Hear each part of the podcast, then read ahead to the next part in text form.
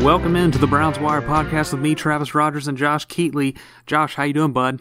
I'm doing all right, man. How are you? I am doing good. We got a game this weekend, so I'm pretty pumped about it. Yeah, it was nice and refreshing though to not have to be all stressed out and worried this weekend, right? I mean, because the Buckeyes played on Friday, and that was pretty much no contest, and then there was no Browns on Sunday, so I pretty much had Saturday and Sunday to just kind of enjoy life. Yeah, it was pretty. Uh, I don't want to say not satisfying, but it was just quiet, relaxing. Um, but man, it just I don't know. It feels empty at the same time. I I need my Browns fix. Well, you know, we honestly we, we talked about last week how they really needed the week anyways because of all the injuries, including uh, Greedy Williams, Denzel Ward, and now Baker Mayfield. So hopefully everybody's nice and healthy and ready to go. Yeah, all reports say, at least to this point, that everybody should be playing. Um, knock on wood, there's no issues that we know of right now. Uh, I mean, I think that the Browns should be healthy going into this matchup, and I think they're going to need to be healthy because they play a uh, specific team that um, has had some mild success in the NFL in the recent years. Who who would that be? You know what the strange thing is? I know that everybody saw the whooping that the Patriots put on the Jets Monday night, right? So, and I, I, I think everybody agrees with me when I say that the thought process should be that the Browns should be able to put up a better fight than the Jets. But check this out. So the line, the closing line, or I guess I shouldn't say the closing line. The midweek line for the the Patriots and Jets was ten points. Okay, the Patriots fav- were favored by ten points. That's when I put my money on it.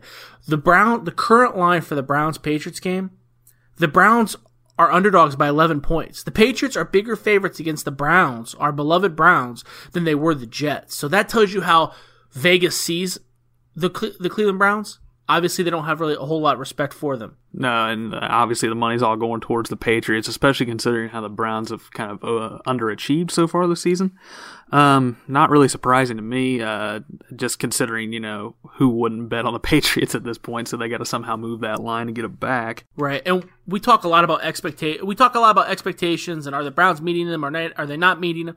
Uh, and we always we, uh, you and I specifically talk about how odds are a good indication of, hey, these are the expectations. You may not be able to win every game, but you should be able to beat the spread. That's kind of what we expect from you. The Browns are two and four overall, and also two and four against the spread. Okay, the Patriots are six and zero straight up, and four and two against the spread. So that kind of puts it in perspective that you know not only are the Browns, you know, are there not only is the Browns record poor, but they're against they're not playing up to expectations either. No, not at all. And uh, hopefully, getting guys back from injury will change that.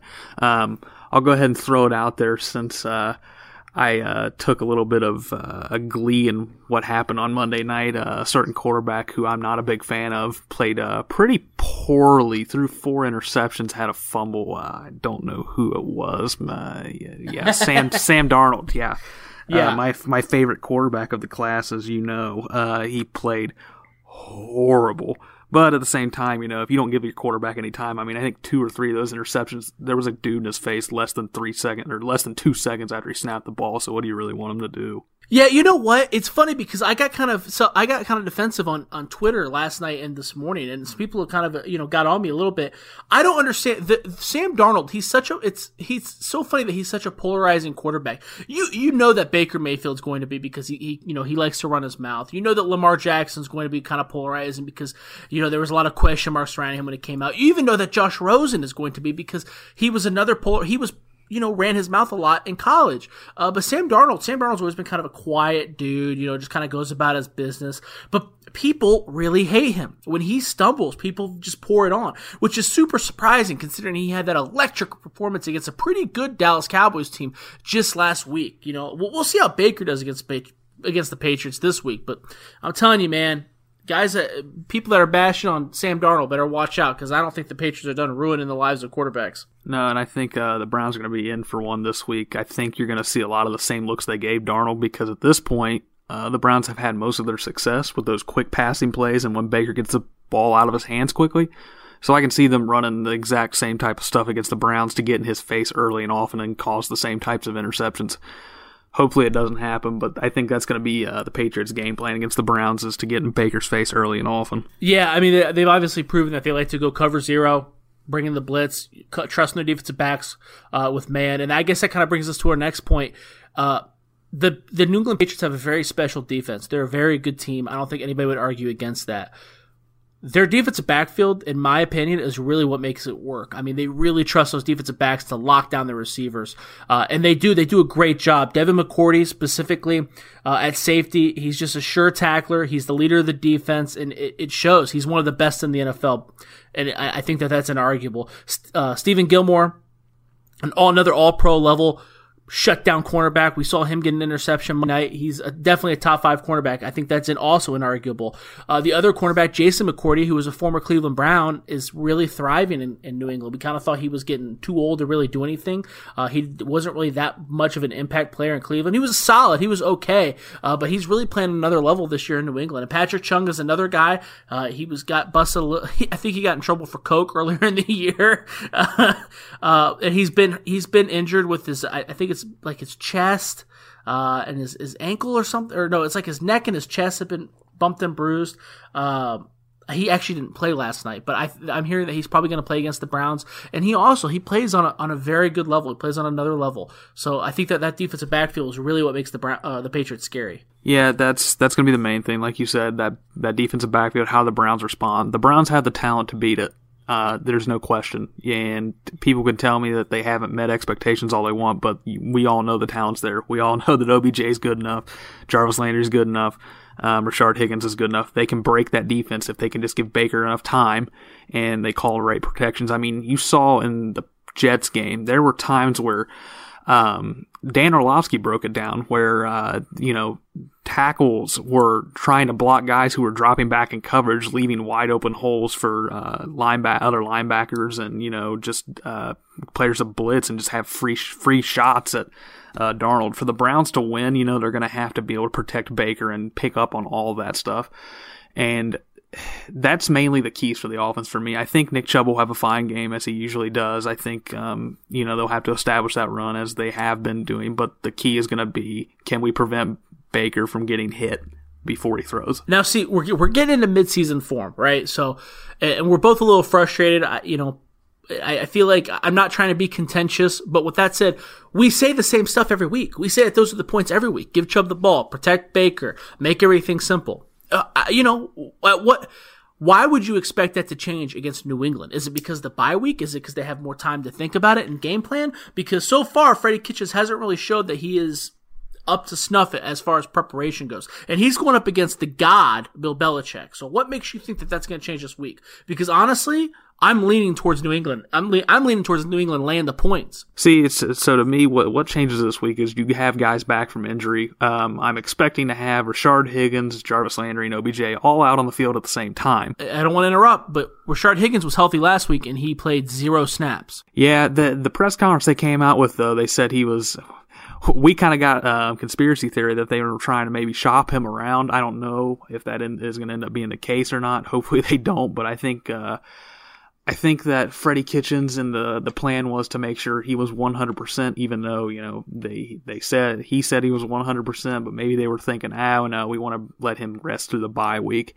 Um, maybe it's maybe it's the same situation like uh, you know the Browns know that this is the tougher part of their season. They're like, well, no use sending him out there getting him hurt. I, it doesn't make sense to me. I don't know. See that if you're saying that they're going to hold him out for the bye week because he's still bumped and bruised. Okay, that seems reasonable. Then why is he active? Okay, that's my first question of that. Then my next question, because your first statement said that there were some rumors going around that you know we were going to trade him, so they were sending him out. That doesn't make any sense either. Because if you're going to try to trade him, would you try to put him out there, give you know, show that he is healthy, he is ready to play, so that you might be able to up the value that he can get? Because who's going to trade for an injured wide receiver when they're trying to make the playoffs? It's just none of those none of those answers make sense to me. So the twofold there. So like you know how um, back during Hard Knocks, Freddie Kitchens always wanted the guy to dress.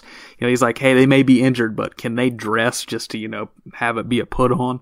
So maybe it's that situation with Freddie where he likes guys, even though they may not be active, like hey, just be dressed, even though and we'll we'll list him as active. And uh, you know, if I'm get if I'm trying to trade a guy, I want him to appear as active, and I don't want him to go out there on the field and get hurt right before we trade him. So uh, that's that's my perspective on that. Okay, that I mean that is fair. I, I do disagree with that. I don't think like I said, if I'm trying to trade a guy, I don't want people to still think he's hurt. If he's ready to go, he's dressed, I'm going to play him. Because now there's a bunch of question marks around him. Well, was he hurt? Why didn't you play him? What's going on? Why was he active, but you didn't play him? It just didn't make sense. And then we're talking about the active roster, too. You can't dress everybody. I mean, Genard Avery was inactive. But, I mean, I, I see what you're saying. I just, this, this conversation told, like, this conversation itself is proof that maybe the Browns aren't the best at preparation, right? They, maybe they don't think everything through. I'd say they, they've probably proven that uh, multiple times this year in games that they could or should have won. You know, the penalties. I mean, we can look at the penalties all day. We've talked about it all season long. The penalties. That's preparation. Uh, that's coaching. These guys are NFL pros. These dudes know the rules of football. Now, don't get me wrong. That blindside block, I think that's the worst rule ever, and I can completely it, that that rule needs to be just tossed, or that needs to be reformatted in a way that it's not screwing players over. But uh, you know, holding, false the just the really bad penalties on special teams. There always seems to be a block in the back on special teams on the Browns. That's just like been the theme of Cleveland since Hue Jackson came into town. But uh, I, I I think it's prep. I think it's prep, like you said. And again, I think Freddie is going to be fine. Okay, I'm not calling. That, that, that's another problem with, with with where we're at as the state in the state of Cleveland Browns football is that now every statement we make is kind of an indictment, right? Like I can't say Baker Mayfield is not playing well because half the fan base wants to get rid of him. I can't say Freddie Coaches, Freddie Kitchens isn't performing well because half the fan base wants to fire him already. I don't think Freddie Kitchens is doing a good job. I think he can do better. I don't think he should be fired. But I'm what I'm saying is he's going to go through some growing pains and there is nothing nothing that has been shown to me. And you know me, man. I I'm put I'm usually slapping some cash down on Cleveland, dude and I and I I'm very open about that. I if anything, I'm more biased towards Cleveland. There's not one piece of me that thinks that he's ready for the horror that Bill Belichick is about to bring upon him. Dude, I mean, Bill, he's just a god. Bill Belichick is a god, and that's just how it is. So, with that being said, in terms of like the Freddie Kitchens thing and just they're not ready, I, I can't not agree. But the thing with the fan base, like you said, half the fan base wants to can Freddie and half the fan base wants to bench Baker it's almost like there's this impatience there. You, we've been on the losing end of it for so long that we see a little bit tunnel of, you know, a tunnel of light, light at the end of the tunnel, just a little bit of hope. And now we want it all right now, and you're seeing the growing pains. Um, said at the start of the year, it's like when LeBron went to the Heat and they started out horribly, and then they ended up in the finals their first year together. So Granted, you don't have as long to make it work in football because there's only 16 games, but uh, I, they're still figuring it out. It's obvious they're still figuring it out, but to, this week they have to get it figured out rather quickly, or else it's going to be a long day. Now, all the stuff you said about the offense, I don't think that's the main key to the game, though. The main key to this game for me is the defense. And that being said, it's the third down defense. Um, I remember years ago when uh, Cleveland beat New England in in Cleveland, the third down the off uh, sorry the Patriots third down offense was horrible. They got them off the field, and I think they went something like two for eleven or two for fourteen on third down, and that was the main key to the game there. And I think that's what the Browns defense is going to have to do here. They're going to have to shut that that offense down on third down, and for me, that's it. I don't know what what's your keys for defense. Well, the only I, I don't know because I'm looking at the Patriots roster and there's just some uh, certain things that pop. Um, gosh, so you're you're saying the Browns held what year was that? The Browns held the Patriots to two of 14 third downs. That was yeah, that was the Colt McCoy Peyton Hillis year. Okay, all right, because the Browns are the Browns are one in six their last seven games against New England straight up. So obviously they don't play the best against New England, and no one does. But the only thing I see being two for 14 on Sunday are some beef and cheddars at Arby's. Okay. no, I like I'm looking at the I'm looking at the Patriots offense, right? So their wide receiver core, we I don't think we've seen anything this strong, right? They all work in unison very well. Josh Gordon, if he's healthy, I know he missed the Jets game with some knee and ankle injuries. If he's healthy, he's devastating. We as Browns fans know that. Julian Edelman, he's a sure receiver. He's sure-handed. I know going into Monday night he had 38 receptions for 449 yards and two touchdowns. He's just sure-handed. He's hard to he's hard to guard. And then Benjamin Watson, another former Brown, he's a very capable tight end. I know he came out of retirement to play in New England, but we saw how how effective he was Monday night, and we saw how they kind of do rely on this offense does rely on their tight end a lot. And now we got to deal with Mohamed Sanu. Now is he gonna is Sanu gonna play Sunday? I'm not quite sure. Okay, I if I had to bet on it, I would bet that he probably is. Okay, and that's another wide receiver that's very very good. They threw it. They they traded a second rounder to get him. Okay, that's how good he is, and he's another receiver that goes across the middle. These wide receivers, they they, they form a good group. Does that make sense? What I'm saying? They each play their own. They each play their specific role very well. And then I didn't even mention Phillip Dorsett, who also had a really solid game Monday. All these receivers just do a wonderful job at what they do. Yeah, they're all strong. They're all good. The the, the Sanu trade, gosh, it's one of those things where it's like all these GM. I mean, come on, the Patriots are probably one of, if not the most hated teams in the league, just by the general fans of the NFL. Well, we just talked about five guys that played for the Browns that were that were very average players, very average players. Benjamin Watson was a complete disappointment in Cleveland. I think he was only there for two, three years, if if that, and pretty much did nothing. Josh Gordon, he was nothing but a drug addict, and he every time he steps on the field in New England, he's great. You know, we talked about the one McCourty brother being in Cleveland. I mean, Jamie Collins. Jamie Collins is legitimately up for the Defensive Player of the Year award, and the guy was terrible last year in Cleveland. And they do that crap all the time. I saw Danny Shelton hurdle someone Monday night, dude. Danny Shelton hurdled someone, dude. The only thing he was hurdling in Cleveland was a child to go get himself a Twinkie at the gas station. You know what I mean? Like I, I don't remember that kind of play from him and it's crazy. New England does it all the time. It's it's that Bill Belichick system, especially on the defense. But then you know you're giving just Tom Brady all these weapons, and that's like a to my point. You know, just these GMs keep on giving these players. And granted, the Falcons, I think the Falcons are pretty much giving up on the season. That's why they traded Sanu. That's why they're getting that second rounder. But they traded him to the the Patriots. Why do these GMs keep making the Patriots of all teams better every single time. I mean, Bill Belichick is a maestro of trades and fleeces literally everybody, and he makes players fit in the system that either aren't performing there or he just gets players like Josh Gordon, who we all knew is a talent, and he has his issues, but then of course he he thrives in New England. Mohamed Sanu, he's already. I mean, I've always thought Mohamed Sanu, even back to his days when he was in Cincinnati, that dude's a stud. I've always liked that dude. Yeah, uh, he, he's great. And see, that's the thing. I, I he, they traded him to the Patriots because the Patriots are the, the only team willing to give up a second rounder for him. Because he's over. He's 30 years old. He's not very fast. He does what he does, and he does it very well. That's the thing about New England. If you break down the Browns roster, the Browns roster is extremely talented, right? Odell Beckham is is a fantastic wide receiver. He can fit in any system. Baker Mayfield theoretically should fit in any system. Jarvis Landry, he's proven that he can be he can fit in any system, right? Guys like Julian Edelman, you know, he he does what he does well. Josh Gordon, he's a vertical threat. He does what he does well. Um, Mohamed Sanu, he he does what he does very well, and that's that's how they they're just. Bill Belichick puts his guys in positions to succeed, and that's how he does it. It's not necessarily he's not necessarily looking for the best overall athlete.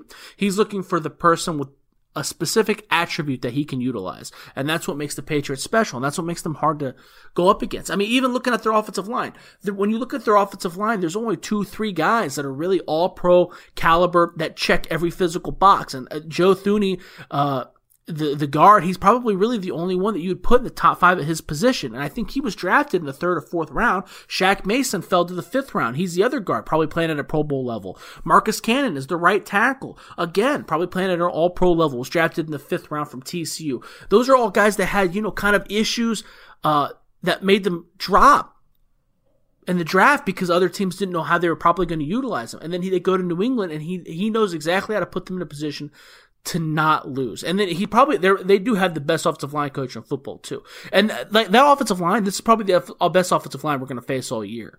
Which is surprising because, like I said, one of those guys is probably going to make the Pro, the Pro Bowl. Uh, Ted Karras, or he's he's the center. Uh, you know, he's a six rounder out of Illinois, another kind of nobody player, uh, third generation NFL player that probably you wouldn't make the roster in a lot of teams.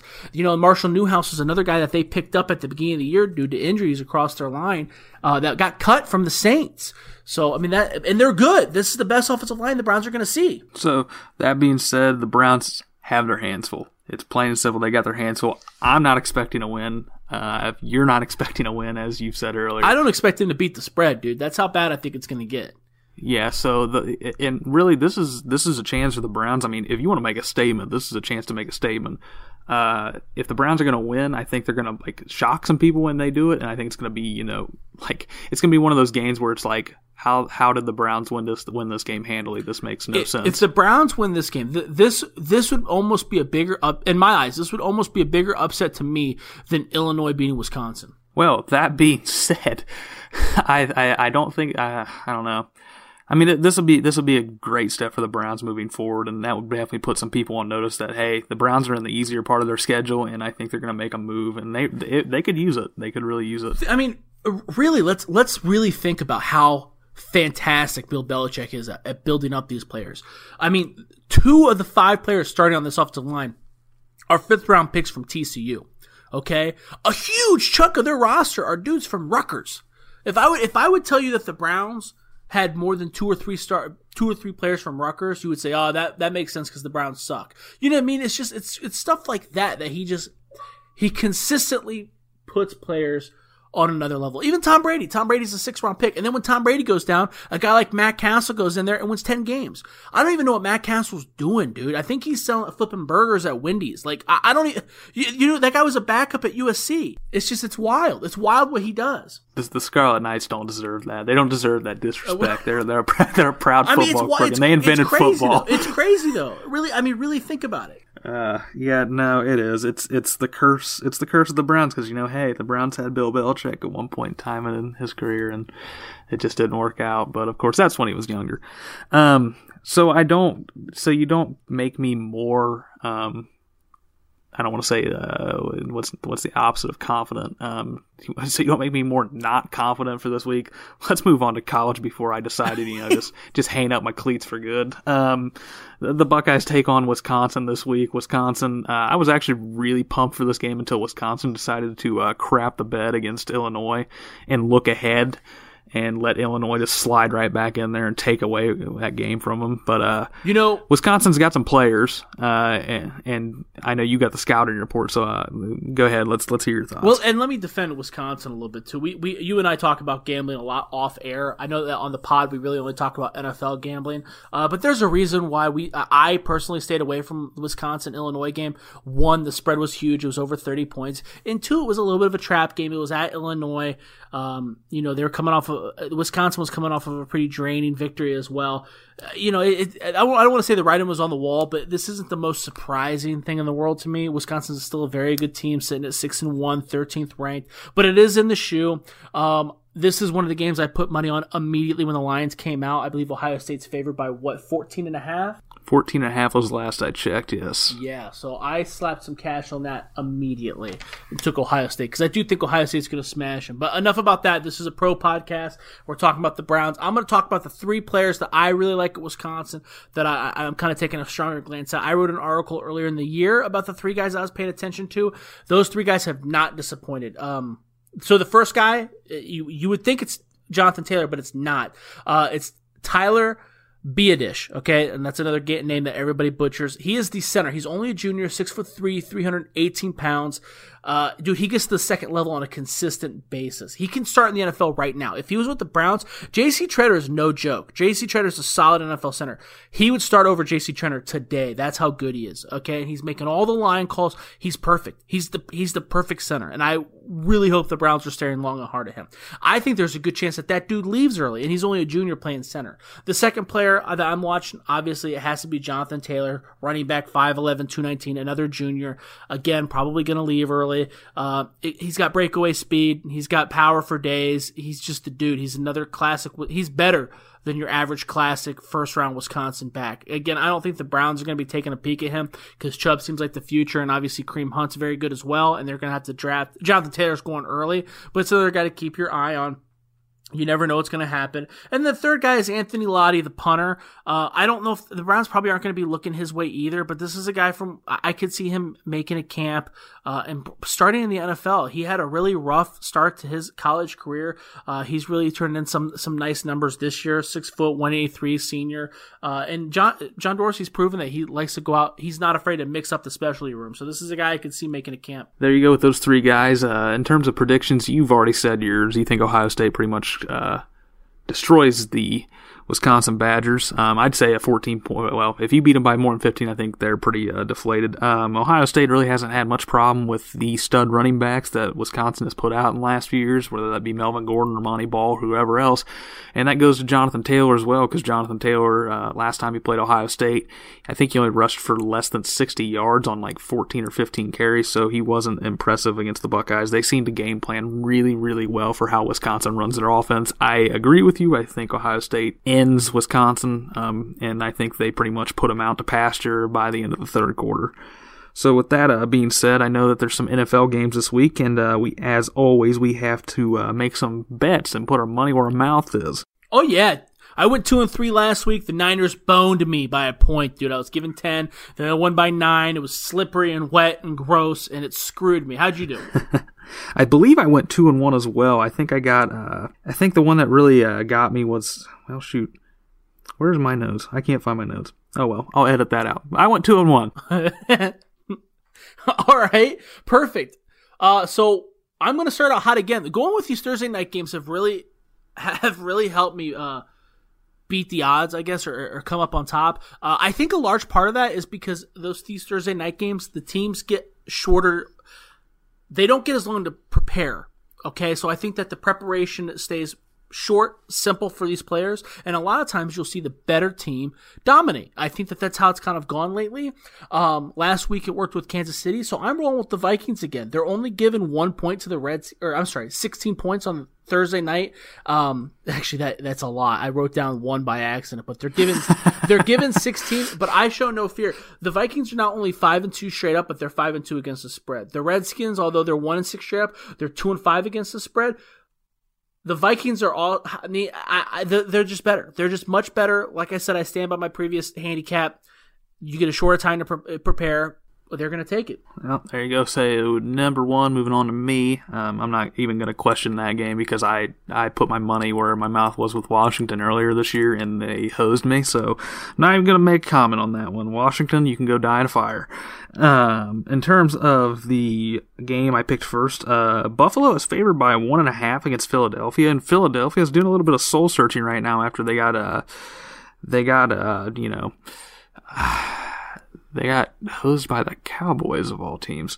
Anyway, I think that Philadelphia is going to bounce back on that one, and I don't think Buffalo covers one and a half. That's a close one, and really, I think Philadelphia wins, but I would not take Philadelphia in a pick 'em. That's for sure. That's interesting. That's actually my second game. I actually got Philadelphia at two. You can get Philadelphia at two in a lot of books still. Uh, I would honestly, I would still put the money down at one and a half. You're right. The Eagles got slammed last week, but uh, you know they're. I don't I like you said, I think they're uh, due for a rebound. Now they're only three and four, two and five against the spread, and the Buffalo Bills are five and one, four and two against the spread. But the Eagles are also seven and one against the spread against AFC East teams. Okay, so they've had AFC the AFC East number as of late, and the Bills, the Bills are two and four against the spread as a favorite. So this is not a role that they chair, you know, that they do well in. So I'm with you. I'm going with the Eagles. All right. Well, so uh, moving there, uh, my second pick there's a specific legend we have spoken about on this podcast many a time, and that is the legend of Gardner Minshew. Oh Minshew Madness is legit, man. It really freaking is. That dude is for real. And I honestly don't believe half of that. Actually, he's more than he he seems like a all realistically he seems like a pretty serviceable quarterback. Uh, the Jaguars, after losing out Nick Foles, they have you know they found a guy who can who can do some stuff for him. So uh, good for them. I hope he keeps on ha- having success, and I think he has success again this week. The Jaguars are giving five and a half to the Jets. You're going to take the yes, Jags? I'm taking the Jags to cover that. Uh, I think that uh, going with my hot take, I don't think Sam Darnold performs very well again against the Jag the Jags, and uh, I think that Gardner Minshew performs very well against the Jets. And really, uh, I think you know we're really seeing Adam Gase and his ineptitude as a coach to bring stuff together. Granted, Sam Darnold's been out with you know the uh, mono stuff, and you know it just the Jets are horrible, man. They're just so bad, and I'm okay with it. So th- this is a game we we've actually agreed on a lot of games lately, which is surprising because at the beginning of the year we were not. This is slipping back into old habits, dude. I completely disagree. I think that the Jets, the Jets slammed the Cowboys a couple weeks ago, so you can't tell me that they don't have a little bit of talent. We see what Le'Veon Bell can do. The Browns experienced Le'Veon Bell without Sam Darnold there.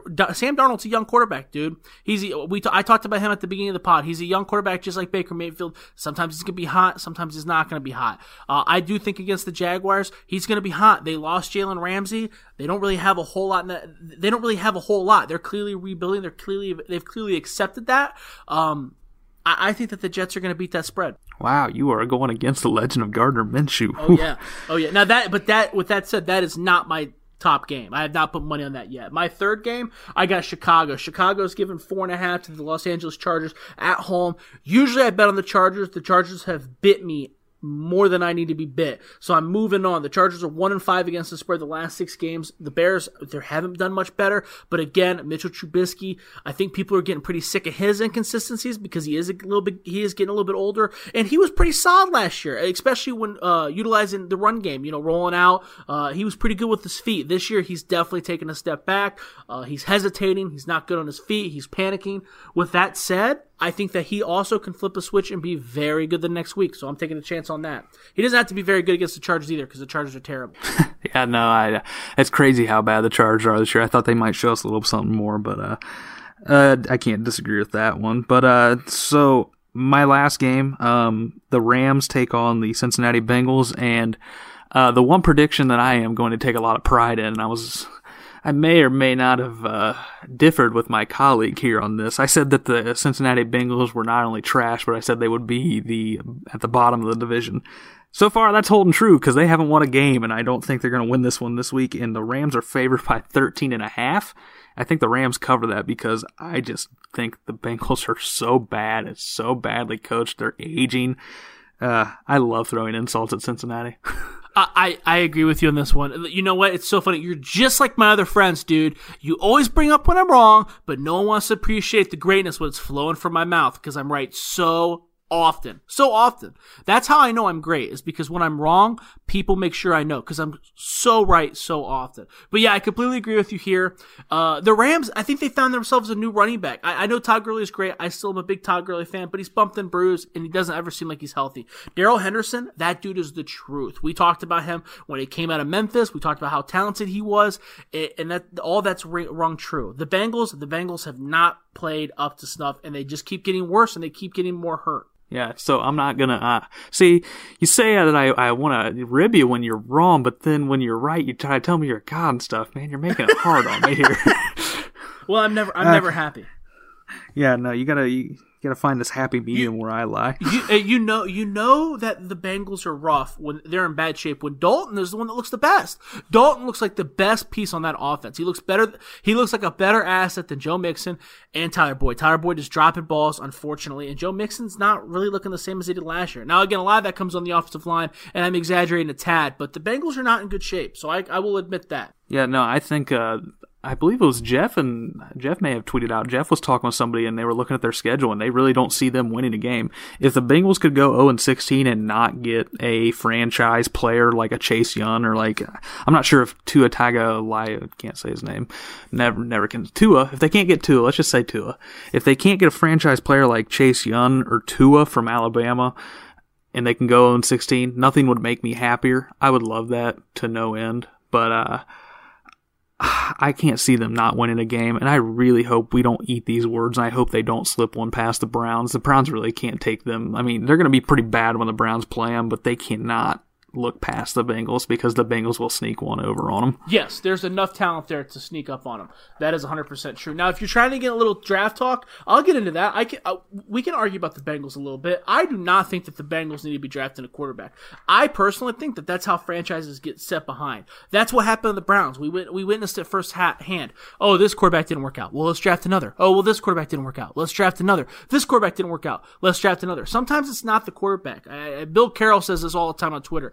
Situation and scheme is is so important. It's I mean it's almost it's everything, dude. So I mean you take a guy like Dalton. Dalton's not the worst quarterback in the NFL. By a long shot, he's not. He's definitely not even the worst starter. So I think I'm not saying you build around him, but there are other pieces that you can grab. You don't need to be reaching for a quarterback that might not hash it out. Well, you can go get a guaranteed stud. Well, let's uh for my sake, because I don't think Dalton's ever going to be the answer for them. Um, let's hope that they don't get a quarterback, but that's just me. Um, And I- I didn't- and, and and to, to your say- point, to your point, if they get a piece, like you said, if they get a piece like a Chase Young, I mean, he's a monster. He could be something they could build a defense around, and it could be scary. Let's just hope they don't do that Well, and, either. and let me put it this way, because I definitely don't want anybody out there to think I'm saying that Dalton is a future NFL MVP or he is the answer. I'm just saying if you're going to go draft a guy, let's say you go draft a guy like like Herbert, okay? Those guys are going to have growing pains, right? Let's go. Let's say Tua. You said Tua. Let's use Tua.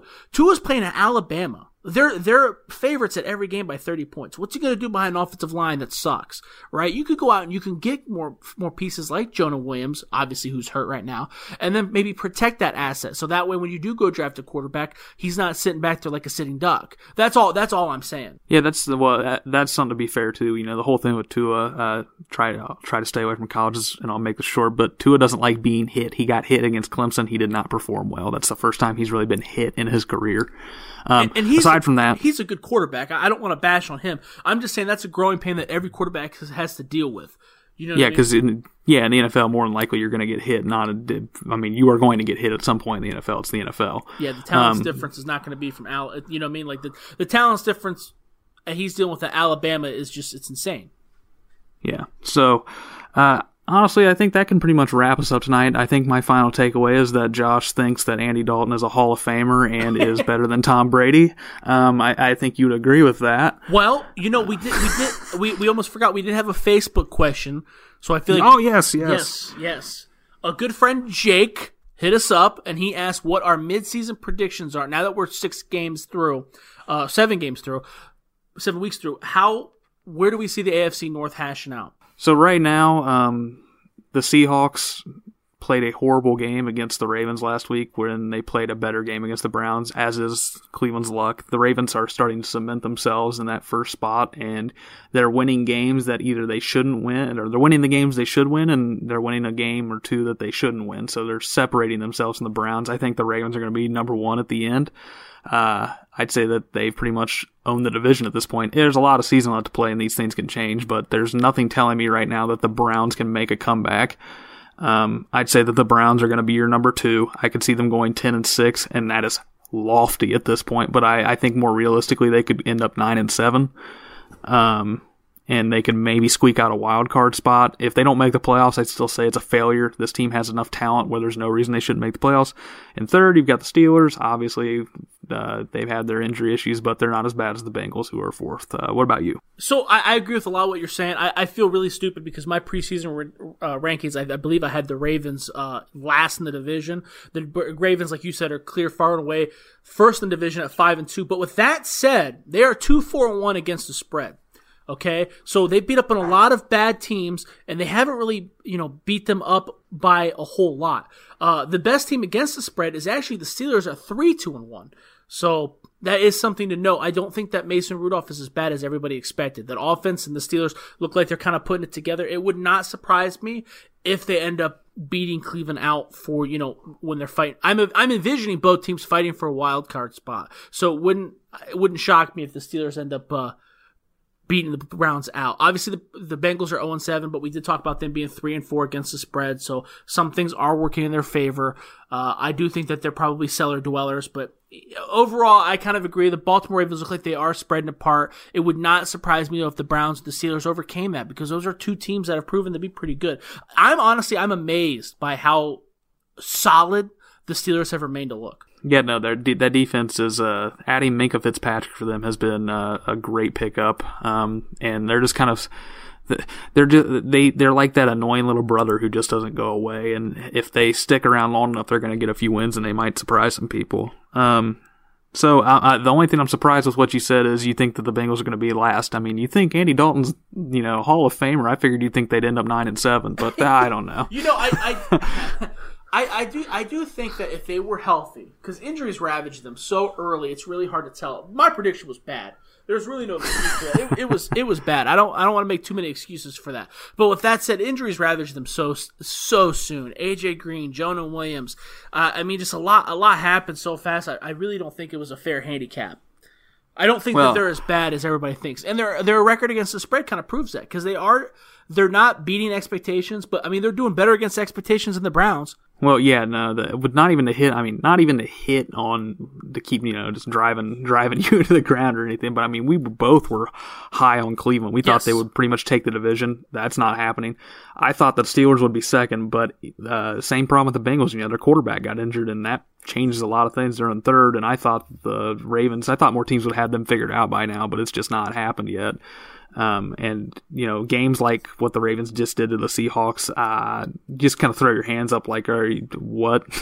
this is not the same Seahawks team that just played the Browns. So what is going on? This is the NFL though. Yeah, the Seahawks are they're so funny. I was talking to a buddy today about the about the Seahawks. I, I think that Pete Carroll is I, I think that Pete Carroll's a good coach, but I do think he's overrated. I, I think that a lot of times Russell Wilson does bail him out. Uh, you heard when they talked about Russell Wilson going dark and not having communication against the Browns, and he, how he drove the, the offense down and scored a touchdown. I mean, that's pretty that's pretty impressive. And not a lot of whole not a whole lot of NFL quarterbacks can do that. I think Russell Wilson bails him out of a lot of stupidity uh, that he does ensue on the team, but you know, I, so it's not surprising me that, that Seattle goes is up and down like that. Yeah. I mean, unfortunately for all of us, Russell Wilson nor Pete Carroll bailed anybody out against the Patriots in the Super Bowl and uh, gave the ball to Marshawn Lynch. But yeah, we got we got we got the type of Seahawks that don't give the ball to Marshawn Lynch on the one yard line uh, against the, the Ravens on uh, Sunday. So if if the Ravens continue to win games like that where they shouldn't win, I mean,